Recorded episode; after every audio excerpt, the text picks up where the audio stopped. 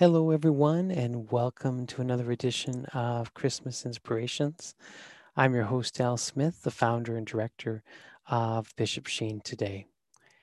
Today, Bishop Sheen will ask us a question that many of us would never expect, and it is found in this beautiful collection of his writings from 1966. And today's question is How would you like to be a snake? And I think we're all probably wondering what Bishop Fulton Sheen will write. And so may I share this with you. It is hard for us to understand the humility involved in the Word becoming flesh or God becoming man.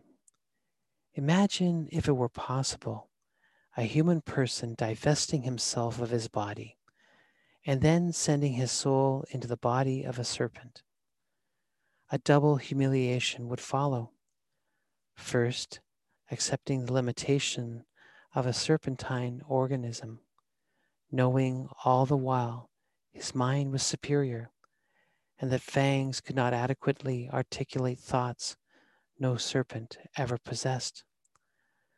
The second humiliation would be to be forced as a result of this emptying of self, to live in the companionship of serpents.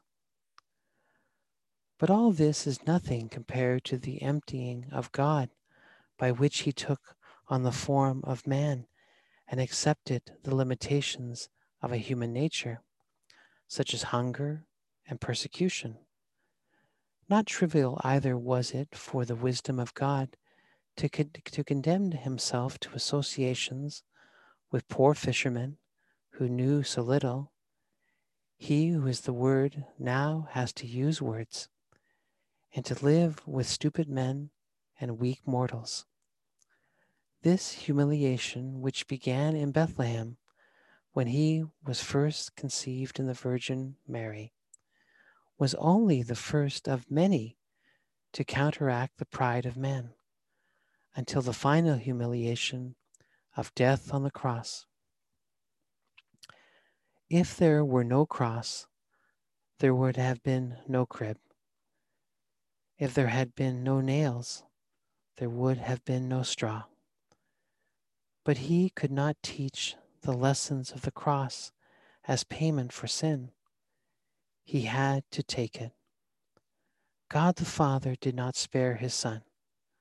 So much did he love mankind that was the secret wrapped in the swaddling bands. If you would find it hard to be a snake and live with snakes, how do you think it feels for God to become a man and live with men?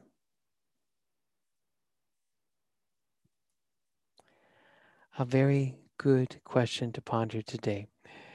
And so, my dear friends, I want you to continue to join us as we journey together during this Christmas season. And may I invite you to share these reflections with your friends and family. And everyone, until next time we meet, may the Lord continue to bless you and keep you. May the Lord let his face shine upon you and be gracious to you. And may the Lord look upon you kindly and bring you peace. God love you.